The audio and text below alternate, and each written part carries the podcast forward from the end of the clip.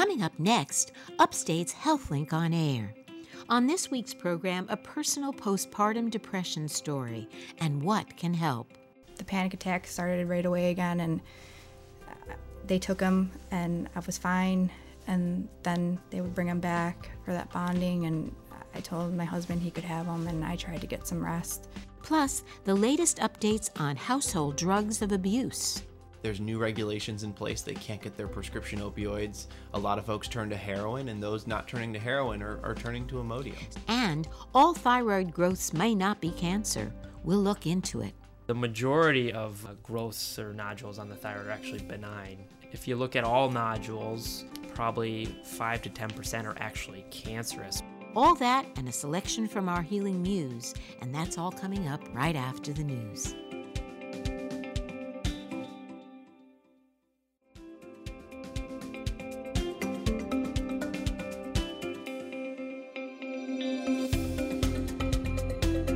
Is Upstate Medical University's HealthLink on Air, your weekly dose of information about health and medical issues affecting Central New Yorkers from the region's only academic medical center. I'm your host, Linda Cohen. On this week's show, postpartum depression is more common than once thought. We'll hear one woman's personal journey back to health. Plus, the newest household drugs that are being abused. But first, thyroid cancer, what you need to know.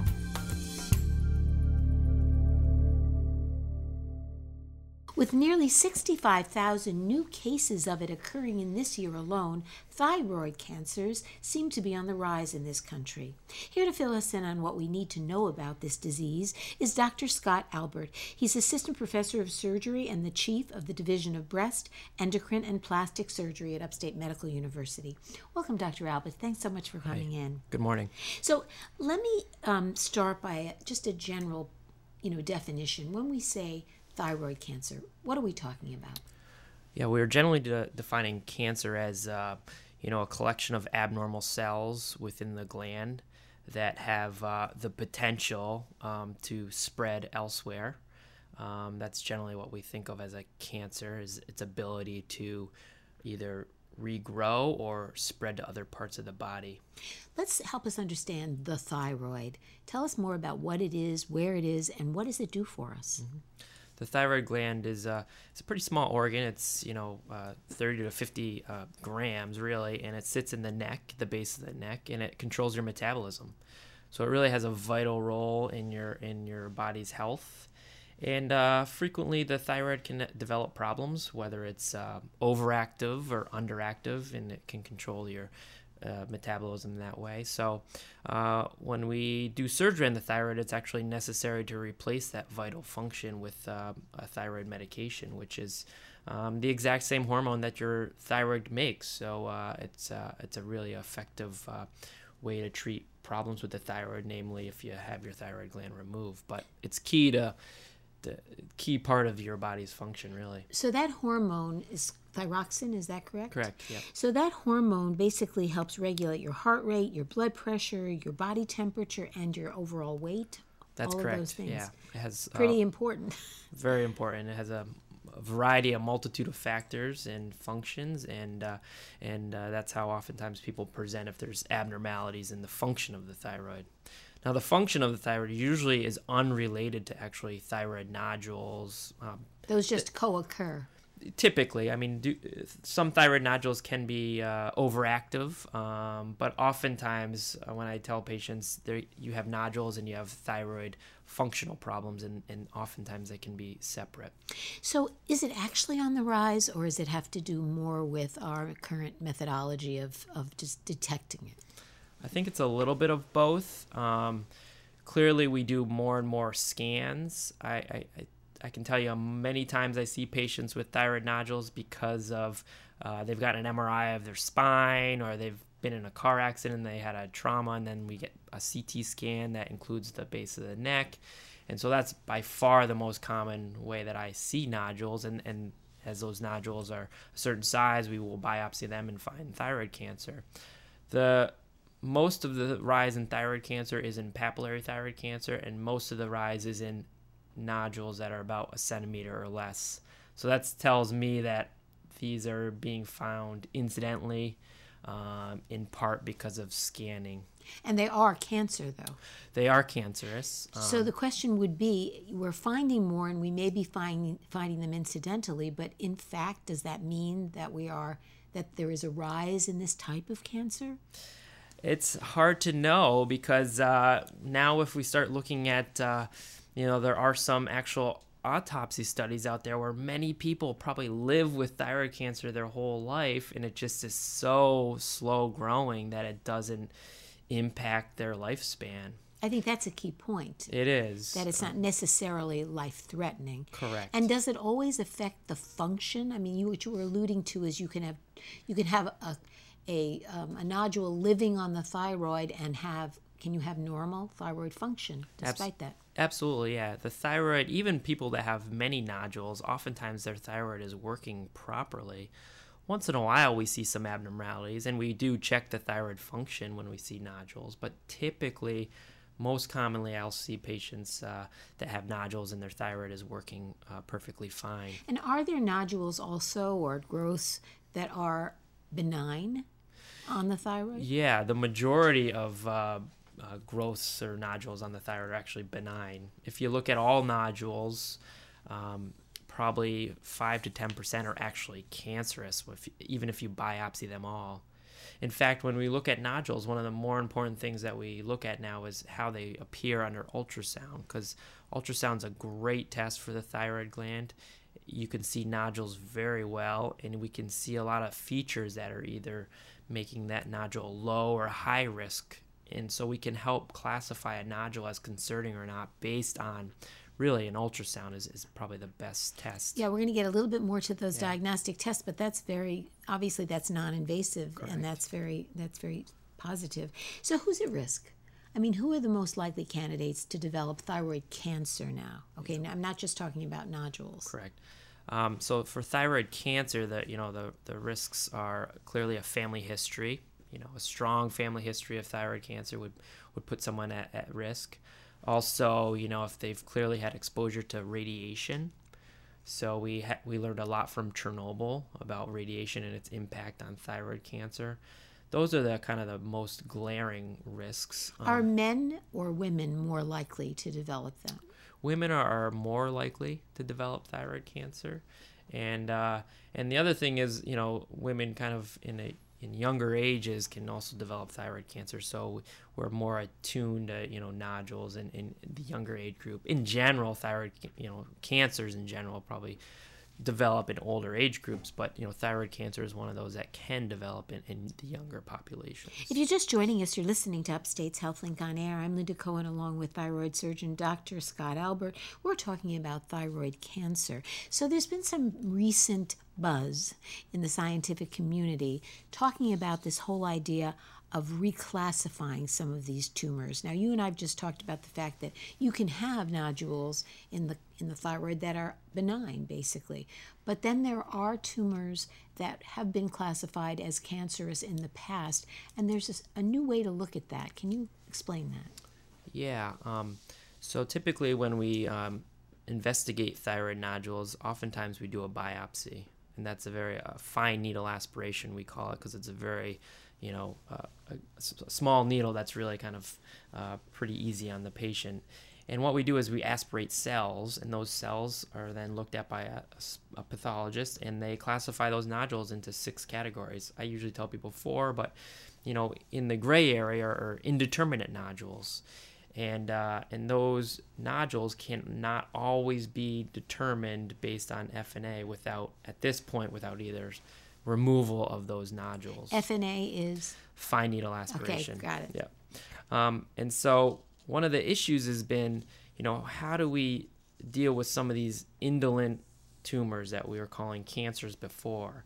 Um, typically, the standard treatment has been removal of the whole thyroid gland, sometimes radioactive iodine, and, and perhaps we're probably over treating many of these thyroid cancers. So when you say indolent for our listeners, basically something that would be very apt, as you had said earlier, to to grow quite slowly and perhaps never truly cause any harm to the host, so to speak. Correct. Yeah, indolent meaning yeah, just uh, may grow slowly at that one spot, but really has no risk of spreading elsewhere.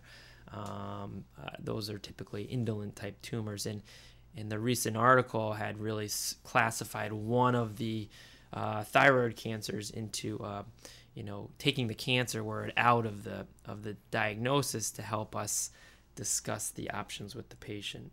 But that seems to be a real kind of a bugaboo or a problem. Once something has been called cancer, I don't think if you if you're the person who's being told that diagnosis, you most often want to do everything possible to treat that cancer. And I think that that this new kind of approach, while from a public health standpoint may make all the sense in the world, which is perhaps to just watch it or to continue to monitor over time and not take more active uh, intervention, c- can make the individual patient somewhat anxious. Is that is that some? It seems to me somewhat similar as to what's been talked about in terms of active surveillance with the prostate cancer situation.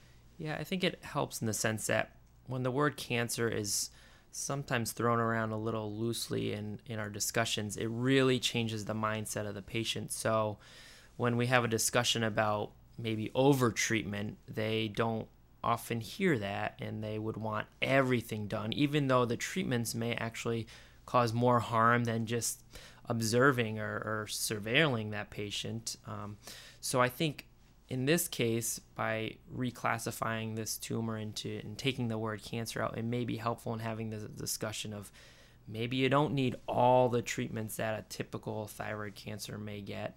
Um, and so I can, it, it's more, I tell people oftentimes, it's more of a chronic disease in the sense that we follow you, make sure there's no problems, um, rather than, you know, over treating with with the word cancer So in the terminology. Let's get to the treatment then, because you're alluding to the fact that the treatment in, at times can cause some problematic side effects. I mean, for one thing, if you take the entire thyroid, then you're on thyroxine for life. Correct. Um, I don't know what potential sequelae or problems that that brings, but let's go through the treatments. What is the most obvious or the most common treatment? So for someone with a, a, a thyroid cancer, we take the whole thyroid gland out, which generally people do very well. Um, but there are some complications with uh, nerves in the area or low calcium after surgery, um, you know, wound problems. But I would say generally people do very well. Um, and then you need to be on thyroid replacement medication or levothyroxine. And some of the others you mentioned briefly was radioactive iodine is one. Yeah, so some patients now, and we're starting to be a little bit more selective with using radioactive iodine. In the past, we would do for anyone who had a thyroid cancer, take the whole thyroid gland out and give them radioactive iodine for everyone. Now, And that was to do what? To kill any remaining cells? perhaps? correct. Yeah, so thyroid cells actually take up iodine. So there's very few part, and, and they really take up a lot of iodine. So we use that to our advantage by giving radioactive iodine. So that goes to thyroid cells and destroys those tissues. So any remaining thyroid cells would be destroyed by radioactive iodine. But now you're not doing that as often because Yeah, we found that it's probably not beneficial to all patients to get radioactive iodine. And there are obviously some side effects with radioactive iodine too. Um, you know, higher doses can cause, uh, you know, a dry mouth. Um, we talk more about secondary malignancies with higher and higher doses Really? of radioactive iodine, although controversial. I think that's at least a consideration. is chemotherapy ever used?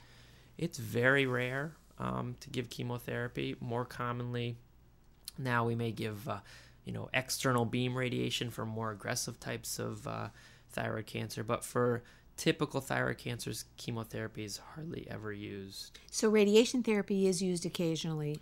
Chemo is hardly ever. How about this new targeted drug therapy? This whole idea of immunotherapies. Are they ever used for the thyroid? We are starting to use some, uh, we call them TKIs or tyrosine kinase inhibitors. They are a little bit more selective and are probably beneficial for some types of thyroid cancer. But again, we tend to use those for cancers that are more aggressive and maybe have have uh, we've exhausted our other treatment options. So, So those would be adjunctive. In other words, you would first do surgery is probably your main line, Surgery, yeah. first line. You remove the, the the the whole entire thyroid, even if it's only been involved with a smaller area in terms of the cancer. So basically, what's the prognosis? I have a little bit of time we have left. Is it a good prognosis generally to, if you have thyroid cancer and it's and it's found at a reasonable time? Yeah, the vast majority of patients do very well after the diagnosis of thyroid cancer and treatment.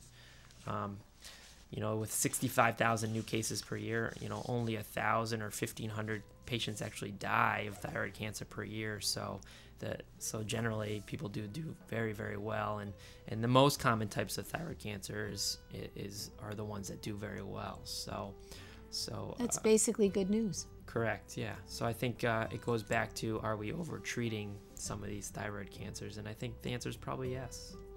Well, that can be a further discussion at some point, but thank you so much for coming in and sharing all that very, very helpful information. My guest has been Dr. St- Scott Albert. He's Assistant Professor of Surgery and the Chief of the Division of Breast and Endocrine and Plastic Surgery at Upstate Medical University. I'm Linda Cohen. You're listening to Upstate's HealthLink on Air.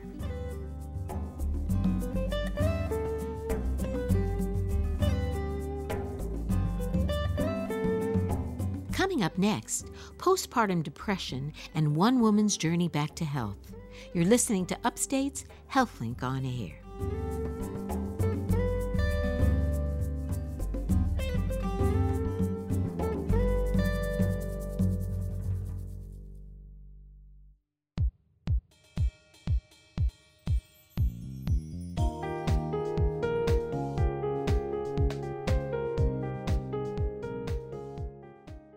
Is Upstate's HealthLink on Air. Linda Cohen here with you. Well, while it seems like it should be the happiest time in a woman's life, the birth of a baby can trigger a mix of powerful emotions, from excitement and joy to fear and anxiety. And it can also result in depression and even psychosis. And it's more common than was once thought. Well, here with more on all of this are Heather Sherman, a mother who recently experienced this problem, and Christine Kowaleski. She's a psychiatric nurse practitioner and associate professor at Crouse's Pomeroy College of Nursing, who currently facilitates a support group that Heather attends. Welcome to you both. Thanks for coming in. Thank you for having us. Christine, let me just start from the more technical side of things. Help us understand what we mean when we say the word postpartum depression or psychosis for that matter. Okay, so um, historically, we've referred to um, women who are depressed after birth as having postpartum depression if it extends beyond two weeks after having the baby. The baby blues occurs usually um, for about the first two weeks, and that is the mother will cry at the drop of a hat. She doesn't understand why, but she isn't feeling hopeless. Um, and that usually goes away after two weeks. So she's kind of more emotional, but not necessarily. Absolutely. She wouldn't necessarily verbalize a feeling of depression. That's correct. That's correct. The new terminology that um, we're using nationally is perinatal mood disorders because we know that mothers who have postpartum depression are telling us half of them had symptoms during their pregnancy. So we're trying to capture mothers during their pregnancy. as So, what is exactly when we say postpartum depression? Mm-hmm. You're saying it's a diagnosis that usually, if this so-called blues period extends, but there must be some other characteristics that make you feel it's depression. And then I want to get to how is that different than psychosis? Okay. So um, when someone is beyond the two weeks and they're um, feeling um, hopeless, they're feeling um, like they, they are just not themselves, um, they will be having problems sleeping, they'll have a lot of anxiety, and oftentimes it isn't depression as much as it is driven by anxiety, and the anxiety gets so big that they get depressed about being so anxious. And and generally, are there sleep disorders that go with it? And obviously, with a new baby, there's sleep problems all the time. But I mean, are you seeing people withdraw from family and friends, um, feelings of worthlessness? A lot of the things that often go with feelings yeah of they, they feel like they, they don't experience joy in things that they once did um, and th- they often will complain of fatigue and even though someone will say to them well why don't you sleep when the baby sleeps they can't and so we do try to help them in resetting the sleep pattern that's certainly one of our techniques We're going to totally get to that. But how is that different than when we use the term postpartum psychosis? I mean, where do the where do the symptoms change at that point? Because well, I think I, I just want to make one thing clear. Even with postpartum depression, you can have suicidal ideal, ideation. I mean, you can have thoughts of suicide. But when would we call it psychosis? So when someone has psychosis, they um, it, they feel total despair. They will be hearing thoughts um, of someone telling them to harm themselves. Like hallucinations or, or um, auditory kind of Correct. Yes, they'll be thinking, I, I need to harm myself. I'm bad. Um, it, I would be better off. This baby would be better off without me. Um, or they're having some um, thoughts that that you know someone telling them that the baby shouldn't survive. So then that there's psychotic thoughts that we see in psychosis in general, but it's related to the postpartum period. So, Heather, tell us what happened to you. Um, it all started about almost two years ago when I gave birth to my son Owen. It was not um, going back and thinking about it. It started right after my water broke. Um, I started with anxiety, and I knew this was coming, and and I, there's nothing I can stop it or do anything about it. So And you didn't feel any of those feelings during the pregnancy? No, I had a wonderful pregnancy. Very, I was excited. I couldn't wait to meet my son and feel that love for him and see his face and, you know, get that overwhelming joy. And as soon as they, I gave birth to him and they placed him on my chest, I just looked down and I didn't have that feeling. I didn't, What mm. did you feel? nothing. I wanted him off of me. Really? Yes, I. The, the panic attack started right away again, and they took him, and I was fine. And then they would bring him back for that bonding, and I told my husband he could have him, and I tried to get some rest. Um, I did mention it to my OBGYN when I went down to the postpartum floor that I was feeling anxious and not sure why and and stuff like you know um, and she put me back on my one of my medications that I've been on since I was diagnosed with anxiety and depression. Okay, so in fact, you had some history here Yes, I did. I was diagnosed when I was eight years old with, with anxiety and depression. okay, and you had been taking medication throughout your life, through Yes. your teen years? Yes. And, Yep. Um, but then did you stop during your pregnancy? I did. I was told um, I had to stop for the first trimester. Um, and then I actually went back on it my second trimester and then got off of it my third trimester. And during that time period, when Mm-hmm. you went from the sec- first to the second to the third, did you notice a great change in your mood? No, actually, I felt really good. I they were actually surprised on how well I was doing, and and so it was my decision to go back on it because I didn't want to feel anything. Um, I didn't want to have anxiety attacks and stuff like that. So it was my decision for the second trimester to go back on it, and then get off of it my third, so the baby wouldn't have any. And and then what happened when you realized that you were in trouble again? You said you were looking to at least get some medication Yeah. help. Um, so my OBGYN um, prescribed my medication again, and I started taking it right away. Um, but unfortunately, it doesn't work instantly, and it. She explained to me again, it takes four to six weeks to get into your system before you feel any any better. And I'm like, oh, yeah, I know, I know. Well, um, I was okay when people were around. I, I put on that fake smile and So you were pretending though. Yes, I was pretending to be happy and pretending, look at this baby I made. Um, but in the inside, I was screaming, "Get him! Get him away! I don't want him!" I was looking ways to get rid of him. Um, that's when they discharged me. I went home, and that's when things got really, really um, bad. Um, Did you while you were in the hospital, did you ask specifically, did you feel like you were able to say I'm really not comfortable with how I'm feeling. Did you ask for help? I, you know, I didn't ask for help, but I did mention to the nurse on, you know, how I was feeling, and she said that's totally normal for a new mom, feeling the the anxiousness and not knowing, you know, where to begin with bringing him home and bringing all that. So I was thinking that's how I was acting. Uh, maybe I'm acting like a new mother because I am one, and I'm nervous to bring him home and start our lives with him. And that's how I was thinking. And and I realized shortly after, about two weeks when we were home, when I woke up in the morning, I rolled over and I looked at Owen, and then I rolled back to my husband, and I said, I can't do this anymore. He goes, What are you talking about? I said, I can't do the panic attacks anymore. And and I just I don't want to do them anymore. He's like, You're fine, just go take a shower, let's start our day. I'm like, okay. So I took a shower and that's when mm, the voice came into my head that said, Kill yourself. Get out of here.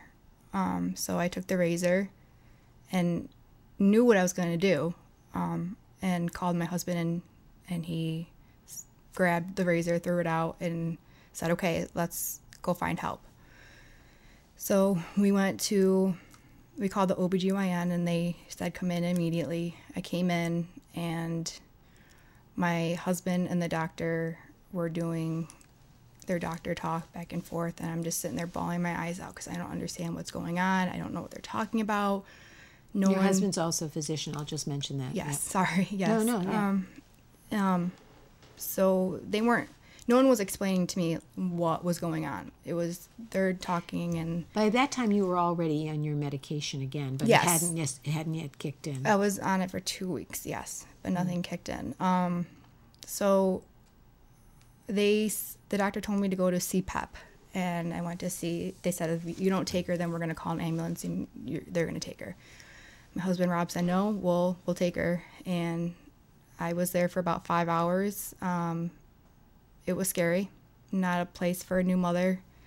Not a there. I felt like I was in prison.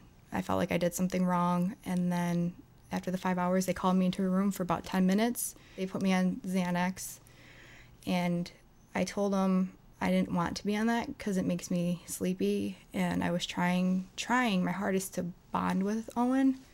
Um, and they said, no, let, us try it and see if it works. Well, hold that thought for a second. If you're just joining us, you're listening to Upstate's HealthLink on Air. I'm Linda Cohen, along with Heather Sherman, a new mother who experienced uh, postpartum depression psych- slash psychosis, and um, Christine Ko- Kowaleski, who is a nurse practitioner who specializes in this problem. And we're talking about um, Heather's experience. Go on. So let's just get to the bottom line. You were did you get help? that was that was helpful and how did you do that we ended not getting help um, it took about three months we tried um, the suicide hotline we tried um, talking to people that on the on the phone talk about um, how to deal with it and stuff like that all that's a blur to me i don't remember talking to people i even talked to chris one time and you know she unfortunately her daughter also just had a baby and I she wasn't in available. So um, but you eventually did find a therapist. I, I did. Um, three months after I gave given birth, and I was actually living with my aunt at that time. I didn't want to be left alone. Um, I was afraid that I was going to harm myself. Um, there were, like I said, multiple attempts of trying to harm myself. Um, when did you feel that you were starting to see a change? Did the medication make the difference? what and i guess what i'd like to get to christine is was this in large part um, special a special case in the sense that she has some history there of having had this kind of problem for most of her life or would you say this follows a story that you might find in, in a person without such a history um, certainly, if somebody has a history of depression um, prior to giving birth, that they're a little higher risk.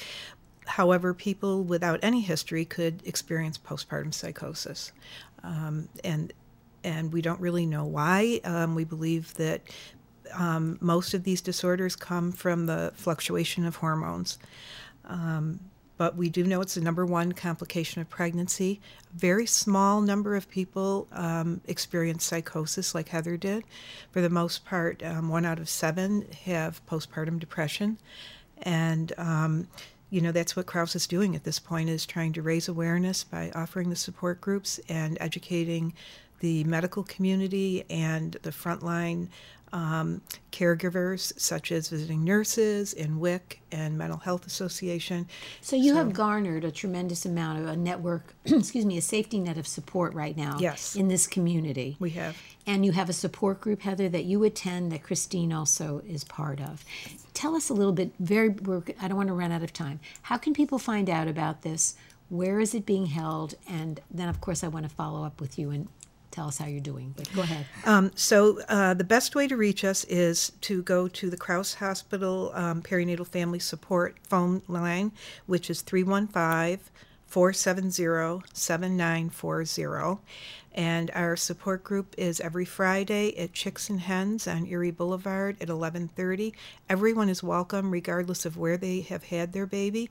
Crouse supports every mother. We have had mothers come from um, Utica. We've had mothers come from um, downstate. So um, there is no there's no charge for the group. Um, they can call and I will, you know, have a short interview with them on the phone before they come to the group. But That's a want to fabulous, them. fabulous service. And, and, and just to end, Heather, so this has been two years. Yeah, How you doing now? I'm doing awesome. Yeah. Yep, actually, um, my husband and I are, we're planning to have another one. Wow. Yeah, And so, would you say that the group currently is helping you continue to to maintain your feelings of, of positivity and health? yeah. Um, I would say just knowing that there's other moms going through it, and I, I I'm not alone, and I I want other moms that are suffering to know that they're not alone and that we do have this now. Unfortunately, we didn't have this group when I was going through it, and I had a, I just had my family, um, but we now we do have this group, and it's amazing. It's made a big difference. yeah, Well, it's a very positive, hopeful story. I think one of the main things, takeaways for me, is that you, you know, even though we may not be screening for this routinely, that people who experience it need to speak up. yes, And today, these days in our community, there is help. yeah, mm-hmm. And to know that, that you're not alone and not to be ashamed of how you feel. and and it's not their fault. No, and first things that go through mothers' minds is are they going to take the baby away? Of course, And they're not. right. And you're not a horrible mother for feeling the way you feel. Very well said. Yeah. Well, thank you both so much Thank for you. coming in and sharing this very intimate story. Um, my guests have been Heather Shannon, uh, Sherman, excuse me, Heather Sherman, uh, a mother who recently experienced postpartum depression, and Christine Ko- Kowaleski. She's a psychiatric nurse practitioner and associate professor at Crouse's um, Pomeroy College of Nursing. Once again, thanks so much for coming in.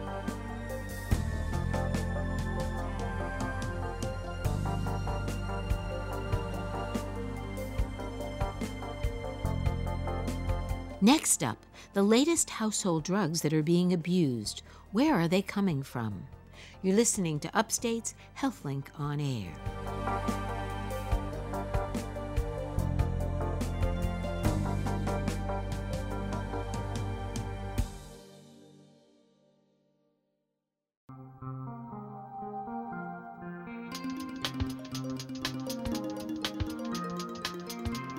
With the growing public health problem of heroin and opiate addiction in this country, attention has recently turned to the potential for other household drugs that can be abused. Here with more on all of this is William Eggleston, a doctor of pharmacy and a fellow in clinical toxicology and emergency medicine at Upstate Medical University and the Upstate New York Poison Center. Welcome. Thanks for coming in. Thanks for having me, Linda. So, there are a lot of drugs, I guess, in our households that can be abused. You know, tell us about that. These are non-prescription drugs, correct? Correct. Yeah, and there certainly are. And I think the big three that, that we hear the most about and the ones that are going to affect uh, the biggest part of our population are going to be hydrocarbons, loperamide or Imodium, and, and dextromethorphan, an ingredient found in a lot of cough and cold preparations. Okay, so I want to take I want to go through each one of those and talk about exactly kind of how they're being abused and what are the potential complications or consequences and then what do we do about it. So, let's just start with the first one you mentioned, which was the hydrocarbon abuse. Now, what does that mean? Sure. So, so hydrocarbons are just a fancy way of saying uh, a chemical that falls into a lot of the aerosolized containers we have in our homes.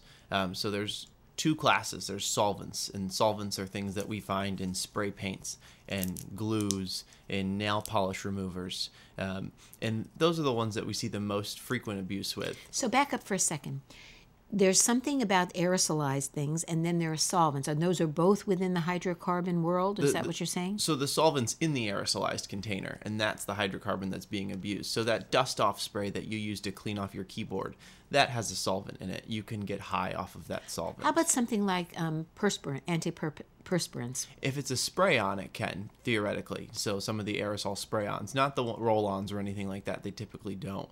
Um, and then the other place you find them are fuels. So fuels is just as simple as it sounds: butane from lighter fluid, regular gasoline. You can s- inhale all of these products and get high off of them. So actually, if you were to just spray this dust off, or or take a sniff of a butane container of some kind, well, well, I want you to explain more of what actually happens. I mean, Sure. what what are people actually doing, so our listeners have an idea. So users do one of three things. They either what's called sniff the product, so they sniff it directly from the container itself. They'll bag it, they'll spray it. We classically see maybe in TV shows where teenagers are spraying spray paint into a bag and inhaling the contents of the bag. That's a another common method of abuse. And then the last would be uh, what we call huffing, and that's when they put the actual solvent onto a rag or a towel and hold it up against their face and just inhale. And when the substance gets in your body, it goes to your brain and it works in a way very similar to alcohol. So is it basically you get that high, but is there any way to control the effect in terms of how much you do or how little you do, or is it just kind of random? You're kind of luck of the draw. It's it's tough to control how much you get. And the problem with it is, in addition to getting you high, it also acts on your heart. And that's where we see most of the fatalities um, from folks who are using these hydrocarbons. Well, that's exactly my point, or the question I have is so what are the complications of doing this? Besides getting high, what else happens? Yeah, so that's the major one. It's called sudden sniffing death syndrome.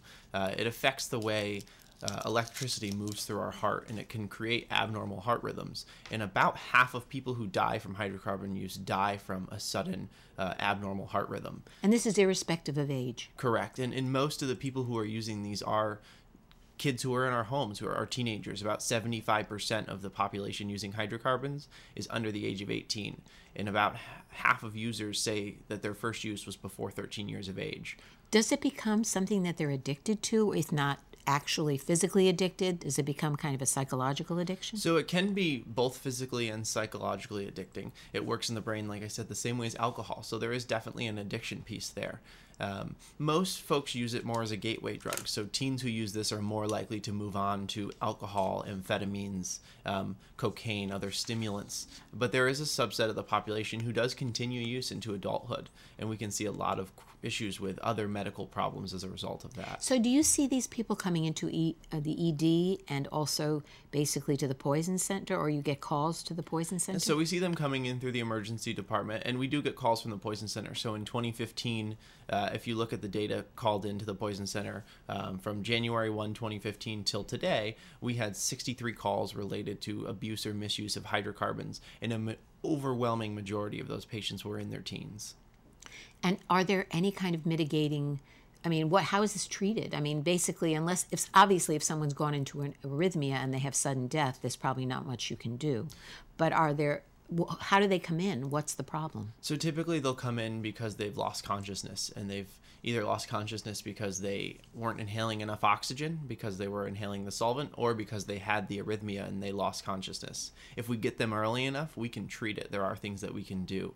And then long-term treatment becomes very tricky because most substance abuse programs aren't familiar with working with hydrocarbon patients. And when surveyed, uh, a majority of, of programs say they wouldn't know what to do if someone walked in the door and said, I have a problem with hydrocarbon abuse. That's very interesting.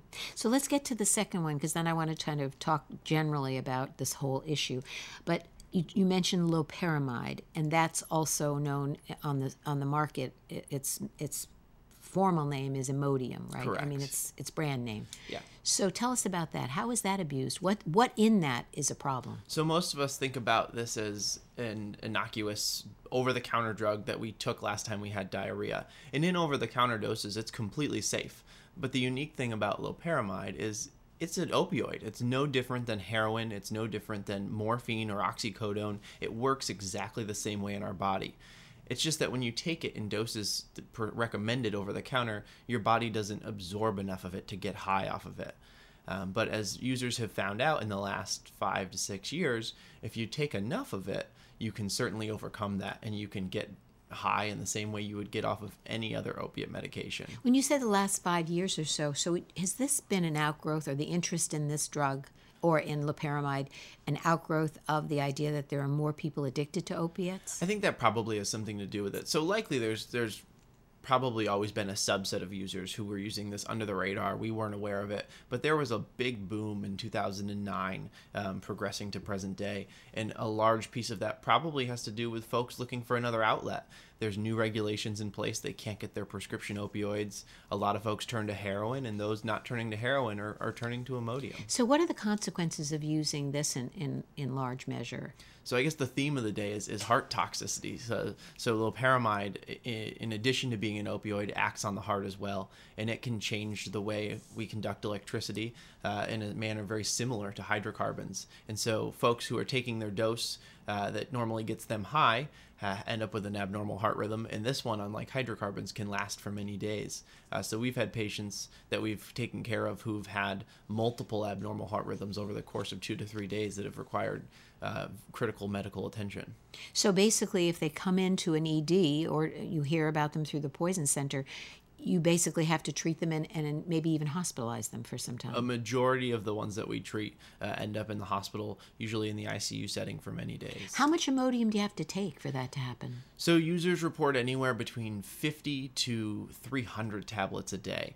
Um, so a normal dose, an over-the-counter dose, would be four tablets total in a day. So they are taking large doses, um, but it's it's still cost-effective. As of as of today, you can still get a 400 count bottle uh, for seven dollars and fifty-nine cents. So if you're taking a hundred, you're getting high for less than two dollars a day. So, what is is there any kind of government attention to this or need for further regulation? Because obviously, this was an over the counter drug that now has very, very serious potential side effects. Correct. And, and the reason it went over the counter was because folks didn't think there was a lot of abuse potential. But in recent weeks, our group actually at the Upstate New York Poison Center um, published two deaths in the Annals of Emergency Medicine about two weeks ago now.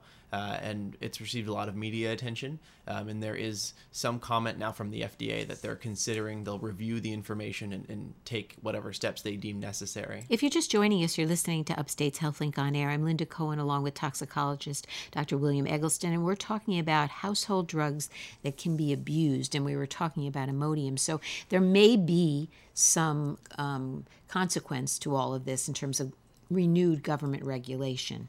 But um, let's get on to the third one, and then I want to talk generally about this whole issue. So the third one that you mentioned is cough and cold uh, products. Yeah. So you might have in your medicine cabinet Dimetapp or something of that nature. Correct, yeah, and, and some of these cough and cold products contain an active ingredient called dextromethorphan. So this is an over-the-counter drug. It's sold as a cough suppressant. Uh, but the thing about dextromethorphan is, is, is kind of the theme with all these. If you take enough of it, it gets you high. And dextromethorphan acts in the body uh, at high doses the same way as PCP does. Wow. Uh, so you can take enough of it, and you can become altered. You can hallucinate, uh, but more, you know, Wow. more concerning. Your heart rate can bump. You can become very combative, um, and you can have things like potentially seizures um, or other complications of just stimulant overdrive. In those same circumstances, do you end up basically in an ED and need treatment? And is it treatable? I mean, can you bring people back? Yeah, so generally these patients end up in the ED um, completely out of their mind, right? So they're they don't know where they are, they don't know who they are, they don't know who the people are around them, um, and they're they're generally very combative. And so we can, if they're in the appropriate setting, take care of them. It's it's mostly supportive. So we give them medicines to calm them, uh, so that they are able to get through that piece and let their body break down the the dextromethorphan. Uh, but you can see why if someone had taken that at home or or with friends, how them becoming altered agitated, angry could be a, a, real danger to themselves and the people around them. So it strikes me that all of these things are at, at right readily available basically you're talking about. For the mean, most part yeah. for anyone to do anything with. And i guess the question i would have is and, and then also has the potential for addiction on top Correct. of it. I guess the question is what can or should people be doing? I mean what should the government be doing now? What should parents or concerned you know family members be doing? Yeah so at least the unique part with dextromethorphan uh, new york state in 2013 did place legislation uh, that requires folks to be 18 to purchase it. So we have taken some steps here in here in our state to curb abuse. But that's to purchase. Correct. But if you're living in a home where someone has cough medicine in you know innocently purchased you can very easily get it i think the big message the big take home message to to parents especially is that um, there are drugs in your home that you think are safe that in the right doses can be very dangerous and i think that we need to continue to treat all medicines as equals uh, so recognizing that just because it's over the counter doesn't mean we can take more of it or or it's it's any safer than something that's prescription. It still needs to be taken as recommended in order to get the medicine, the benefits of that medicine, uh, but also to prevent any bad effects.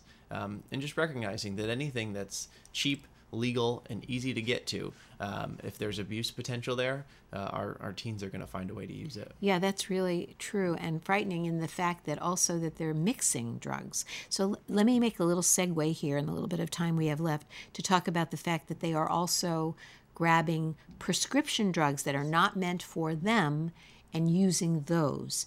And besides the classic opioids that we know about, what other drugs have come up in terms of your experience in the home that parents should be or uh, family members should be aware of in terms of what kids are using or sure. others are abusing? So I think one of the biggest uh, groups that we're seeing abuse now uh, of is benzodiazepines. So these are sedative drugs. Uh, the classic ones that people think about are Ativan and Xanax. And these are drugs that work in the brain in a similar way to ethanol. And they're drugs that are in a lot of our homes. Um, and so I think as parents, uh, we need to recognize that uh, kids are getting their source of prescription drugs from mom and dad and grandma and grandpa, and it's important that we keep these meds in a place that's safe. We keep good counts on them. We're aware of how many we have, and if we have old medications, we have to get them out of the house. It's not good to. to and how do we do that? Just quickly. Sure. So, so there are a couple of ways. There are pharmacies that will take those drugs back. They're national drug take back days, so in uh, October and April every year,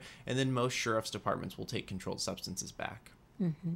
And what there's an and there's another class of drugs also that's being abused. Yeah, so uh, stimulant drugs, ADHD medications like methylphenidate, uh, amphetamines, so Concerta, Ritalin. Uh, these are drugs that a lot of teens and younger younger kids are on, and they are abusable. Kids in high school, kids in college that are, are not prescribed these medicines, they want them too. Uh, and there's many instances of kids getting bullied or, or having their medicines stolen from them by folks that they thought were friends. So parents recognizing those meds are abusable and, and should probably be kept in the home and, and, away from places where the, the temptation to sell them or distribute them uh, is less. So, just bottom line summary of all of this. I mean, we need some government help here or some way of regulating some of these household drugs that you're talking about. But what's the overall arching statement? I think, I think the overall arching statement is the classic toxicology statement. So the dose makes the poison. Uh, anything in in large amounts is probably not good and we need to recognize that just because something has the label of over the counter or paint or nail polish remover doesn't mean that it's necessarily safe. And we need to always take caution when we use these products and, and use them as we're instructed to. Wonderful. Very very important message. Thank you so much for coming in. My guest has been william eggleston. He's a doctor of pharmacy and fellow in clinical toxicology and emergency medicine at upstate medical university and the upstate new york poison center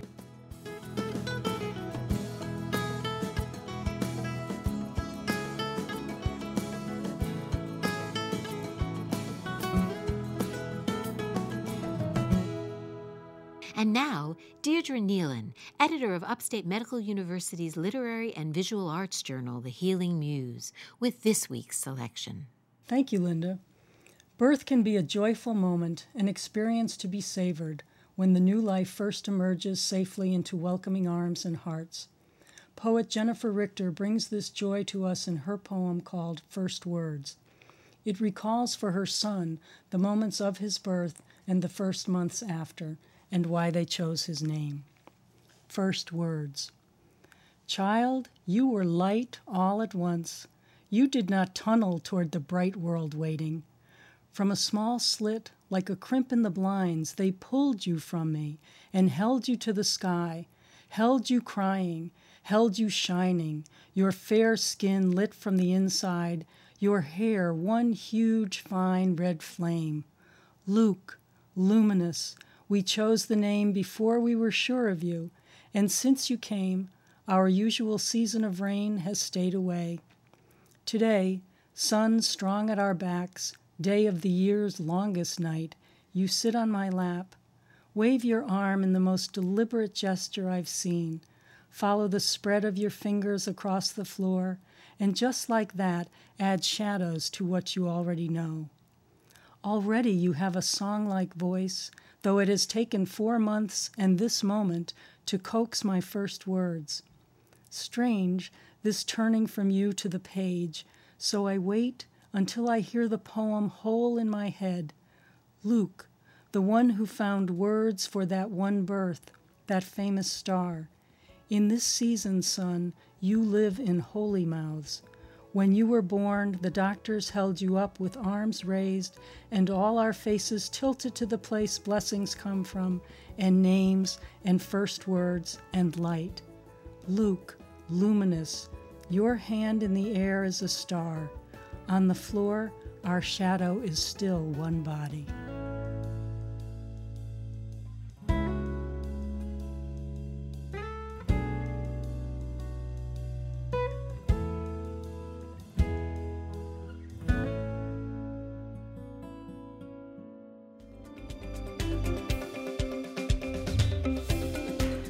You for joining us for HealthLink on Air, brought to you each week by Upstate Medical University in Syracuse, New York.